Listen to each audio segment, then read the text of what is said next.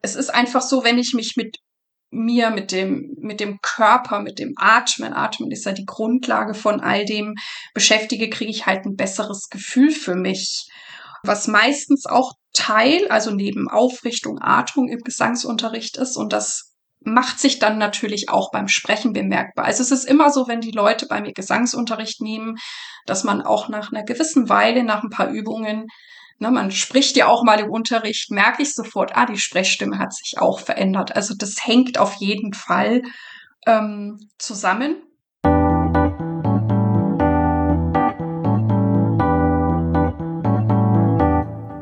Hallo und herzlich willkommen beim Podcast übers Podcasten. Mein Name ist Brigitte Hagedorn. Im Teaser hörten Sie meinen heutigen Gast, Irene Kurka. Irene Kurka ist Sopranistin und Produzentin des Podcasts Neue Musik Leben. Hallo Irene. Hallo liebe Brigitte. Irene, du warst schon zweimal mein Gast. In 2018 in der Folge 61 hattest du erzählt, mit welchen Aktionen und Maßnahmen du die Reichweite für deinen Podcast Neue Musik Leben erhöhst oder erweiterst. Und in 2020 haben wir auch gesprochen, da ging es darum, wie du aus Hörstoff Lesestoff gemacht hast. Jetzt habe ich gehört, ist schon das dritte Buch im Entstehen. Das ist richtig, genau. Und jetzt sind wieder 2 Jahre vergangen. Das ist aber Zufall, dass wir jetzt wieder sprechen. Und in dieser Episode, in der Folge 105, soll es um die Stimme gehen. Irene, was ist für dich als Sopranistin Stimme? Ist sie ein Werkzeug? Ist sie ein Medium? Oder ist sie für dich noch etwas ganz anderes? Also auf eine bestimmte Art, finde ich, lässt sich das gar nicht genau fassen. Also es ist natürlich für mich ein wunderschöner Klang, ein sehr ursprünglicher, menschlicher Klang, weil wir den ja alle erzeugen können. Und das Singen ist ja auch so weit verbreitet. Also Mütter singen ihre Kinder in den Schlaf oder Menschen singen unter der Dusche. Ja, ich verbinde damit Klang, Ausdruck, vielleicht auch ein schönes Gefühl, sowohl wenn ich selber singe, als auch wenn ich anderen Menschen zuhöre. Es ist natürlich schon so, dass mit der Stimme kommuniziere ich, egal ob sprechend oder singend. Und dadurch ist es natürlich ein wichtiges Werkzeug der Kommunikation. Und es ist sicherlich auch so, dass wenn ich Musik singe, also es ist meine Sicht auf die Dinge, dass umso mehr ich mich zurücknehme, bin ich tatsächlich eine Art Medium für die Musik von wunderbaren Komponisten und Komponistinnen. Und dadurch, dass ich ja auch neue Musik singe, habe ich ja dann sowieso meine Möglichkeiten erweitert über das klassische Schönsingen hinaus. Insofern macht es mir eben Spaß, alle Facetten zu erforschen und dann eben auch das Sprechen oder das Podcasten. Man darf natürlich auch nicht vergessen, dass die Stimme, die ist ja am Körper, jeder von uns hat die ist auch geprägt von dem, wie wir sind. Und das ist natürlich auch ein Instrument, wenn ich das professionell machen möchte, womit ich mich immer beschäftigen muss. Oder ich muss es aufbauen, weil es ist ja nicht ein Klavier, was ein Klavierbauer schon gebaut hat. Und dadurch muss ich nur auf den Ton drücken, sondern ich muss ja die Stimme in einem Studium, in einer Gesangsausbildung aufbauen. Das ist Stimme für mich. Und für dich, das habe ich eben schon so ein bisschen rausgehört, ist Sprechstimme und Singstimme eben Stimme. Das heißt, für dich als Podcasterin ist die Stimme das Gleiche wie für dich als Sopranistin? Ja, als Werkzeug vielleicht ja. Natürlich ist der Ausdruck ganz, ganz unterschiedlich. Und um, ich sag mal, gut singen zu können, braucht es schon sehr, sehr viel. Also es ist ein jahrelanges Training, bis Dinge in der Stimme funktionieren. Ich habe ja da auch so Übergänge von der Brust zur Kopfstimme. Und das dauert in der Regel. Das ist auch ein großer Reifeprozess, sowohl körperlich als auch mental. Sprechen ist natürlich etwas, das tun wir die ganze Zeit. Natürlich gibt es auch dort Menschen, die besser, schöner, klangvoller, ausdrucksvoller sprechen können. Deswegen gibt es ja auch Sprechtrainings oder Schauspieler befassen sich damit intensiv. Und für mich war es auch eine Herausforderung als Podcasterin, weil ich es ja gewohnt war auf der Bühne. Wir sind ja meistens ohne Mikrofon unterwegs, also die Sachen, die ich mache. Und da wird immer eine große Deutlichkeit auch der Konsonanten verlangt. Und gerade wenn ich zu deutlich spreche, das klang dann im Podcast erstmal nicht so gut. Also ich musste da mir wieder angewöhnen, ein bisschen normaler, natürlicher zu reden, obwohl ich ja auch quasi öffentlich bin. Es ist aber tatsächlich so, dass ich, glaube ich, mit dem Sprechen selbst recht unaufgeregt bin, wenn ich meine Podcasts mache. Ich bin, glaube ich, eher nervös wegen der Formulierungen, dass mir dann die richtigen Worte einfallen. Und Interviews machen mir auch immer sehr viel Spaß mit dem Gegenüber. Und ich bin auch eher eine Interviewerin, die dem Gast viel Raum gibt. Wenn wir unsere Stimme, ich sage jetzt mal in Anführungsstrichen, nur fürs Podcasten benutzen, ist es trotzdem ganz gut, wenn wir sie auch ein bisschen trainieren. Ich habe früher auch fürs Radio gearbeitet und Beiträge gemacht, gebaute Beiträge meistens, die habe ich dann selbst gesprochen.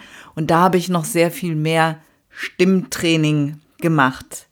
Das ist so ein bisschen hinten rübergefallen und mir fehlt dann die Lust oder die Motivation. Und ich habe vor ein paar Jahren mal für eine kurze Zeit in einem Chor mitgesungen. Das war ganz großartig und ich habe mich gefragt, ob Singen auch ein gutes Sprechtraining sein kann. Und ja, das frage ich dich jetzt eigentlich, ob du meinst, dass Singen auch für das Sprechen ein gutes Training sein kann. Also da kann ich vorab schon sagen, ja, aber ich werde das auch noch ein bisschen genauer ausführen. Ich würde sagen, wir haben auch so 3 Sachen, die mich unterstützen können, besser zu singen oder zu sprechen. Das ist natürlich Gesangsunterricht, das Singen selbst, ein Sprechtraining und dann gibt es natürlich noch den Bereich der Logopädie, wo ich das vielleicht noch ein bisschen, ja, ich sag mal, medizinischer betrachte. Aber letztendlich hängt es dann auch immer von dem Lehrer oder dem Coach ab, welchen Schwerpunkt der hat oder worauf der achtet oder wie der das verbindet. Also ich glaube, man kann das nicht vereinheitlichen und ich kenne auch viele Gesangslehrer, die eben, und ich würde mich auch dazu zählen, die sehr physiologisch informiert sind und das auch mit einbringen. Es ist einfach so, wenn ich mich mit dem Körper, mit dem Atmen ist ja die Grundlage von all dem, beschäftige, kriege ich halt ein besseres Gefühl für mich. Was meistens auch Teil, also neben Aufrichtung, Atmung im Gesangsunterricht ist und das macht sich dann natürlich auch beim Sprechen bemerkbar. Also es ist immer so, wenn die Leute bei mir Gesangsunterricht nehmen, dass man auch nach einer gewissen Weile, nach ein paar Übungen, man spricht ja auch mal im Unterricht, merke ich sofort, die Sprechstimme hat sich auch verändert. Also das hängt auf jeden Fall zusammen, was wir uns auch immer gerne angucken. Aber das weiß ich, dass eben Logopäden da auch in der Regel sehr drauf achten ist, dass gerade in der heutigen Zeit die Menschen im Kiefer-Zungenbereich ziemlich verspannt sind. Der Kiefermuskel ist auch mit der stärkste Muskel am Körper. Das kann man sich immer gar nicht vorstellen.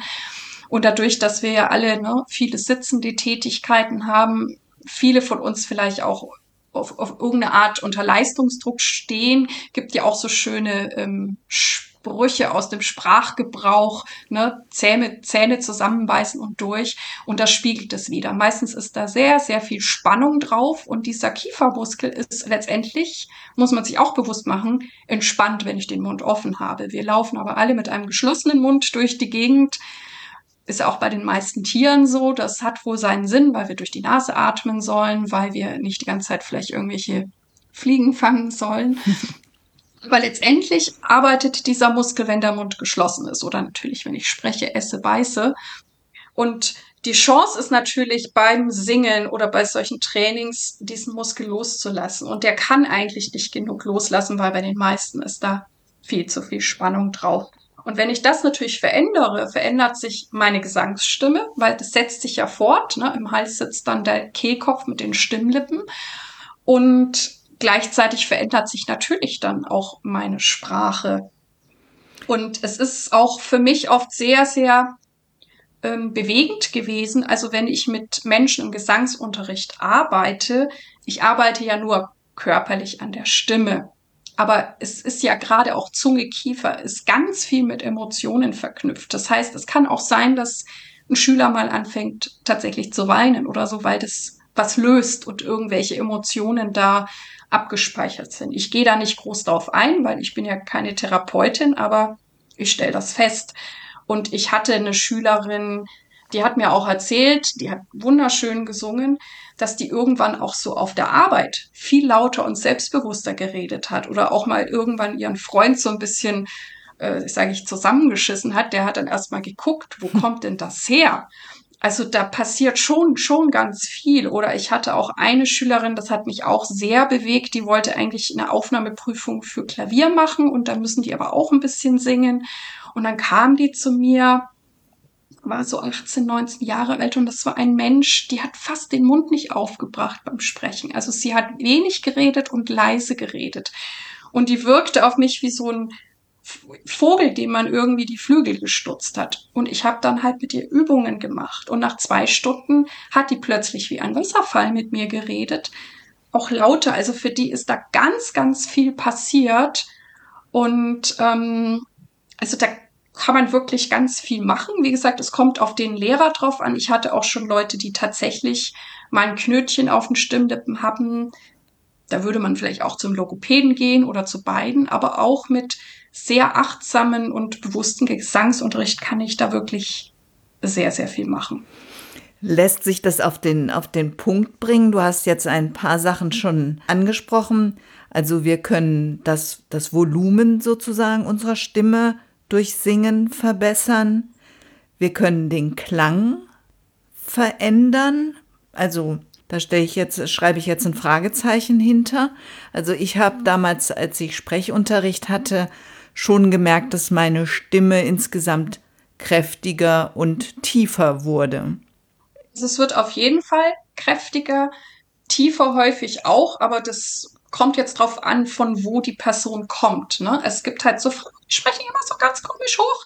Denen muss ich vielleicht eine andere Stimmlage beibringen. Die sprechen auch nicht in ihrer gesunden Stimmlage. Aber es gibt natürlich auch Leute, die vielleicht fast viel zu tief und dann immer am Vocal frei dran sind. Denen würde ich vielleicht dann eher raten oder gucken, wo ist wirklich diese Wohlfühllage auch für die Sprechstimme. Und also ja, ich kann den Klang und natürlich dieses, was ich mit Kiefer und Zunge, das hat halt viel Auswirkung auch auf die Artikulation, also dass ich dann entsprechend deutlich sprechen kann oder damit auch variieren kann, je nachdem. Wir gucken uns da alles an. Das ist halt wie so ein, dieser Körper ist wie so ein Gesamtpuzzle. Ne? Ich gucke auch, was ist im Nacken. Da sind die Leute natürlich auch verspannt. Wie ist der Rücken? Sind die irgendwie, weiß ich nicht, eher zu krumm oder zu weit nach hinten durchgedrückt? Also es wird alles angeguckt beim Gesangsunterricht. Und also für die meisten ist es auch so, dass sie wirklich so vielleicht nicht nur ihre hörbare Stimme finden, sondern auch so ihre innere, weil wenn ich natürlich auch irgendwie hörbarer bin, mich damit wohler fühle oder auch durch diese Atemgeschichte vielleicht auch weniger aufgeregt bin, wenn ich in irgendeiner speziellen Situation bin, tut mir das gut. Ne? Es entspannt auch sehr. Es dadurch, dass ich ja, wenn ich dann auch zum Beispiel ein Stück singe, ne, ich habe Text, ich habe Rhythmus, das ist immer in dieser eher logischen Gehirnhälfte. Ich habe aber natürlich auch die Töne und die Emotionen, die sind in der anderen Gehirnhälfte. Das vernetzt sich. Also ich habe da wirklich so viele tolle Effekte und es ist vielleicht auch wie so eine Art Fokussierung oder vielleicht für manche Menschen auch eine Art Meditation. Es ist auch schwierig, an viele andere Sachen zu denken, wenn ich singe. Ne? Also es ist auch so ein Fokus und von daher, ich glaube, man kann da ganz viel mitnehmen vom Körperlichen und dass man dann auch wie diese 2 Personen, die dann auch selbstbewusster und lauter gesprochen haben, das geht ja auch einher.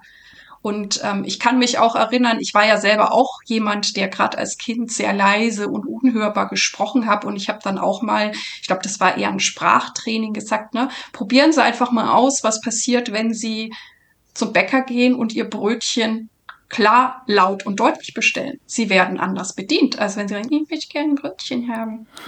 Ich möchte gerne das Brötchen und dieses Brot und dann noch die Dinkelstange. Dankeschön. Das hat eine andere Wirkung, weil natürlich auch das Gegenüber ist ja froh, wenn es mich hört und nicht so irgendwie erraten muss oder so, was möchte sie jetzt gerne? Also da kommt ganz, ganz viel zusammen.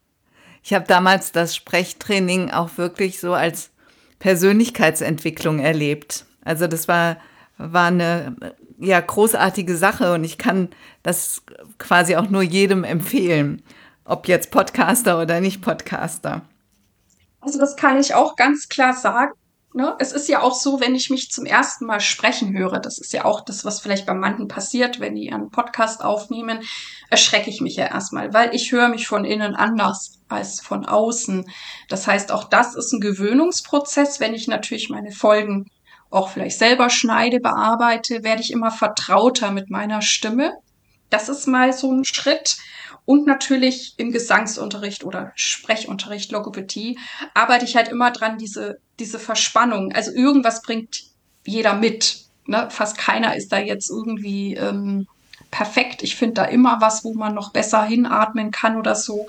Und das löse ich dann auf. Und für mich ist Singen auch, und das passt vielleicht sehr gut zu dem, was du gerade gesagt hast, für mich ist, sich auch auf den Gesangsunterricht einzulassen, ist ein großes Loslassen, weil im Prinzip geht es darum, die nicht förderlichen Angewohnheiten aus dem Fenster rauszuschmeißen und die zu finden, die eben stimmiger, besser, praktikabler, effizienter sind. Und das erfordert Mut, etwas loszulassen, was man schon immer so gemacht hat. Und dann denkt man vielleicht, oh, wenn ich das jetzt nicht mache, dann treffe ich vielleicht den Ton gar nicht. Das kann auch sein. Aber sich darauf einzulassen und gerade wenn ich auch was im Körper verändere. Ne? Wir haben ja Muscle Memory. Das heißt, der Körper hat vielleicht was, keine Ahnung, 360.000 Mal auf eine Art gemacht. Jetzt kommt da die Lehrerin und macht es ein bisschen anders. Und dann kann es natürlich erstmal sein, dass der Körper so im Konflikt ist. Das Neue kann ich noch nicht richtig, weil das muss man dann vielleicht auch 300 Mal machen, bis man das kann. Und das ist schon, das erfordert Mut. Wenn ich jetzt sage, ich möchte singen, in erster Linie, um Spaß zu haben, aber auch um meine Stimme fürs Podcasten zu verbessern. Ist es dann besser, wenn ich mir wieder einen Chor suche oder ist Einzelgesangsunterricht sinnvoller? Also auch da sage ich natürlich, das kommt sehr drauf an, was ich genau möchte und natürlich, wer die Person ist, wo ich hingehe. Ne? Ist wirklich eher die Freude am Singen, möchte ich Stücke singen im Vordergrund, ist mir die Gemeinschaft wichtig, dann ist sicherlich ein Chor sinnvoll. Wie gesagt, es kommt dann auch auf den Chorleiter drauf an, hat der Repertoire, worauf ich Lust habe.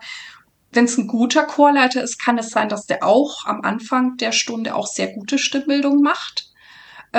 Es gibt auch Chorleiter, wenn die da jetzt vielleicht nicht so, ja, das nicht ihr Steckenpferd ist oder sie vielleicht auch andere Impulse drin haben wollen. Das habe ich auch ein paar Jahre gemacht, dass die halt eine Sängerin wie mich dann eben für den Teil der Stimmbildung einkaufen. Dann mache ich das und danach macht er dann Repertoire, beziehungsweise manchmal bin ich dann auch dabei und darf dann auch weiterhin noch meine Impulse geben, wie das denn noch schöner klingen kann.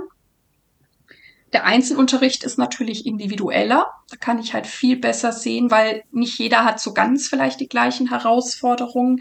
Vielleicht kommt man auch schneller voran.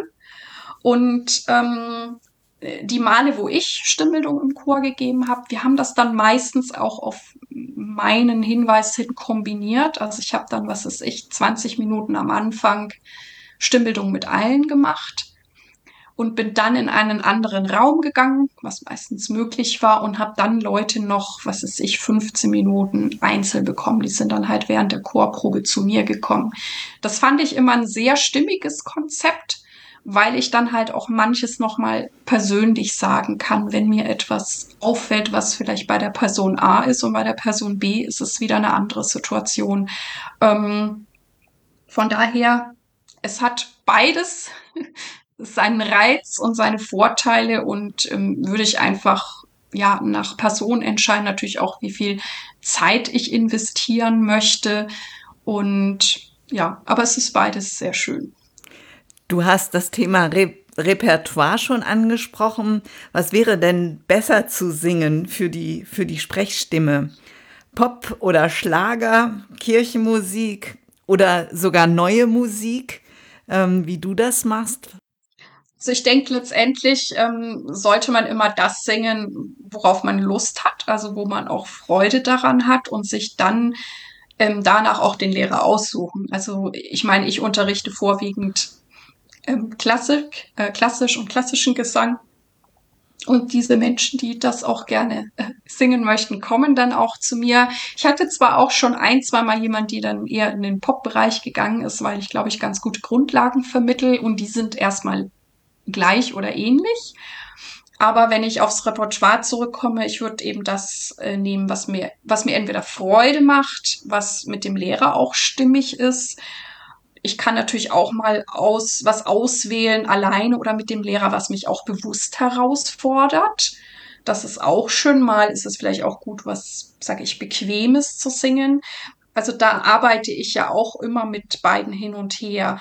Was beim Gesangsunterricht, was ich da auch immer sehr besonders finde, ist, ich kann immer, wenn jemand kommt, also wenn ich mich Klavier unterrichtet habe, da müssen die Leute üben, weil die brauchen die Motorik in den Fingern, die kennen sie nicht und sonst ist es sehr zäh. Beim Singen ist es so, irgendwas bringen die immer mit. Ich kann immer irgendwo ansetzen und wenn die jetzt nicht gerade sagen, ne, ich muss, keine Ahnung, am 3. Oktober 3 Stücke besonders gut können, das macht dann einen anderen Rahmen, kann ich mich immer auf das einlassen, was sie mitbringen. Und es ist im Prinzip sogar für die Anfangszeit gar nicht notwendig, dass jemand üben muss. Es kann sogar auch kontraproduktiv sein, weil, wie ich ja vorhin sagte, Muscle Memory, die üben den alten Käse weiterhin. Und manchmal kann es effizienter sein, die machen da gar nicht so viel und ich setze dann immer wieder die neuen Impulse. Also ich hatte sogar mal eine Lehrerin, die ich wollte, dass ich übe in der ersten Zeit. Ich habe mich zwar nicht dran gehalten, aber von daher, und das sage ich auch immer gern erwachsenen Schülern, weil die auch immer gern so im Klavierunterricht, oh, Frau Kurka, ich habe nicht geübt. Und beim Gesangsunterricht sage ich, ist mir im Prinzip egal, ob sie üben oder nicht. Ich nehme das, womit sie jetzt kommen und kann da auf jeden Fall einen großen Schritt weitergehen. Wie gesagt, wenn die sagen, nee, ich möchte aber jetzt, keine Ahnung, bei dem Konzert, bei der Geburtstagsfeier das und das singen, dann haben wir ein Ziel, dann schauen wir natürlich, dass wir das gut mit einbringen. Insofern, ja, gibt viele Möglichkeiten beim Repertoire. Machst du auch Gesangsunterricht online? Wäre jetzt mal eine nächste Frage, nicht vorgeschriebene Frage. Genau, also ich habe natürlich dann auch, als die Pandemie 2020 gekommen ist, also vorher habe ich immer nur quasi live und in Präsenz unterrichtet. Und als das dann kam, war ja erstmal ein bisschen Schock und dann habe ich halt auch so gedacht, können wir ja mal probieren. Und die meisten meiner Schüler, ich glaube, einer ist mir dann abhanden gekommen, die waren auch offen dafür und haben das auch mitgemacht. Und ich finde, es geht besser, als man denkt. Also natürlich ist live noch besser oder so, aber es geht schon ziemlich gut. Also wir können da auch Fortschritte machen und es kommt auch manchmal ein bisschen auch auf den Menschen drauf an. Also ich habe auch eine Schülerin, die, wie soll ich das sagen, bei der habe ich manchmal ein bisschen das Gefühl, dass es ihr schwerfällt, sich so ein bisschen zu konzentrieren und wenn dann da irgendwas am Fenster vorbeigeflogen ist, dann hat sie da immer hingeguckt oder so. Und bei der muss ich sagen, die ist jetzt vorm Computer und vielleicht auch, weil sie in ihren eigenen Räumen ist, die, finde ich, ist zum Beispiel viel fokussierter. Also bei der denke ich immer, selbst wenn Präsenz geht, ist vielleicht auch ein hybrides Modell, also abwechselnd oder so, das zu machen, gar nicht schlecht. Und also es geht, es ist natürlich, es klingt natürlich nicht ganz so schön, das haben die meisten Anbieter noch nicht so ganz optimiert, finde ich. Und manchmal muss man natürlich, aber das zwingt einen vielleicht auch zum Zuhören, mit der Latenz musste man anfangs auch gucken, ne, weil man halt nicht so reinreden kann, man lässt sich halt ausreden. Und es ist natürlich so, ich kann nicht wie in Präsenz etwas mitspielen. Also ich kann zwar was vormachen und vorgeben, und das hat aber auch dazu geführt, dass die SchülerInnen ihre Sachen quasi alleine üben mussten, also auch gerade die Stücke, und letztendlich selbstbewusster wurden, weil wenn sie das auch ohne die Begleitung singen können, dann sind sie ja sogar viel souveräner. Also das ist jetzt vielleicht noch so ein netter Nebeneffekt davon. Ich habe eine Playlist auf meinem Smartphone, die hat den Titel Mitsingen. Und da habe ich so ein paar Lieblingslieder drauf, die ich dann einfach im Auto oder ja, eigentlich nur im Auto, beim Spazierengehen mache ich das nicht, aber die ich dann so vor mich hin singe. Nach unserem Gespräch werde ich diese Liste noch ausbauen und das noch viel öfter machen. Ich danke dir sehr, liebe Irene, für deine Einschätzung zum Thema Singen und Sprechen. Sehr, sehr gerne. Es war wieder schön, bei dir im Podcast zu sein. Ich hoffe, wir sehen uns spätestens in 2 Jahren. Nein, wir hören uns spätestens in 2 Jahren wieder. Allerspätestens, ja. Tschüss. Tschüssi. Ich hoffe, das war für Sie genauso eine interessante Folge wie für mich. Und vermutlich wird es im August hier um das Podcasten für die interne Kommunikation gehen. Ich hatte ja bereits in der letzten Folge mit Nele Heise gesagt, dass ich nicht mehr zwingend am ersten Donnerstag im Monat neue Folgen veröffentlichen werde. Und ich freue mich natürlich, wenn Sie nächstes Mal wieder dabei sind. Eine gute Zeit bis dahin, Ihre Brigitte Hagedorn. Mehr über mich und meine Arbeit finden Sie auf www.audiobeiträge.de.